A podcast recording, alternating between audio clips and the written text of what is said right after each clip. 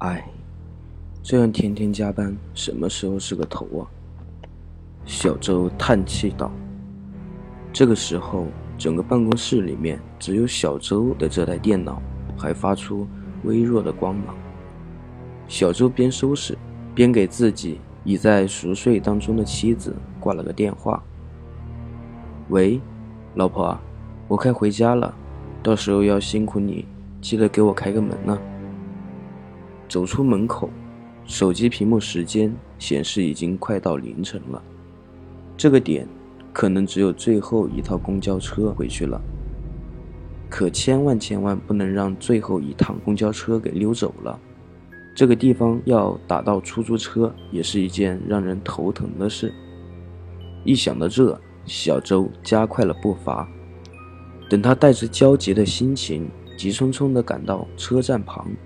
心里默念着：“最后这趟车，千万别已经开走了呀！”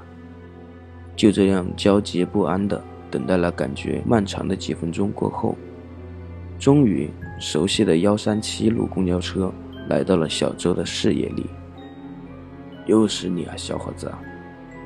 边开启车门，一边和走上来的小周打着招呼。因为常加班。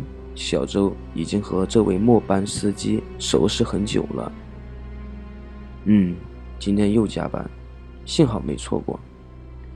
一边说着，一边在刷着公交卡，走上车来。人少的缘故，公交车司机没必要把灯全部打开，所以车内昏暗一片。小周往车内四处打量一番。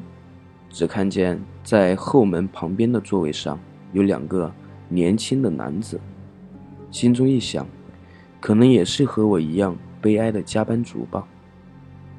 说完，小周就坐到和他们并排的但靠内侧的位置上面。过了几站，也没有见乘客上来，所以司机也没有停站。到了大商公交车站，因为这个站。平时下的人相对比较多，司机师傅把车慢慢的停靠在路旁，对他们说：“有下的吗？”边说边开了后车门。有一个年轻男子的声音从小周耳旁传过来，可能是那两个年轻人要下吧。小周没多想，但车门开了十秒钟左右后。那两个年轻人根本没有下车的意思。小周带着满脸的疑惑望着他们，他们也一脸疑惑向小周望去，很是诧异。这时，司机师傅嘟囔着：“你们莫开玩笑了。”但小周知道，那声音根本不是从自己嘴里发出的。想一想，也许可能是那两个年轻人发出的。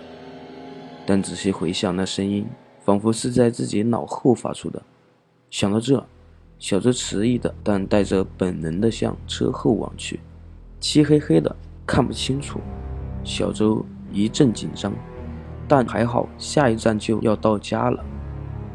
终于到站了，小周下了车。奇怪的是，恰好坐在外面的那个年轻人，也跟着下车了。车上就只剩下另一个年轻人和司机了。哎，刚刚是你发出来的声音吗？那个下车的年轻人主动和小周聊了起来。没有啊，难道不是你啊？我，我也没发出声音啊。那就可能是坐在你旁边那个年轻人发出声的吧？什么？我身边根本没有人啊！小周心里一紧，赶紧解释道：“可能是我加班太晚，眼睛看花了吧。”但小周心里清楚，自己明明看到还有一个人坐在他旁边。第二天，小周习惯性的打开网页，一则本地新闻映入眼帘。报道说，昨晚幺三七路末班车司机撞上高架桥的桥墩。司机当场死亡，幸好车内没有乘客。但怪异的是，现场没有刹车的痕迹，好像是司机主动撞上桥墩的。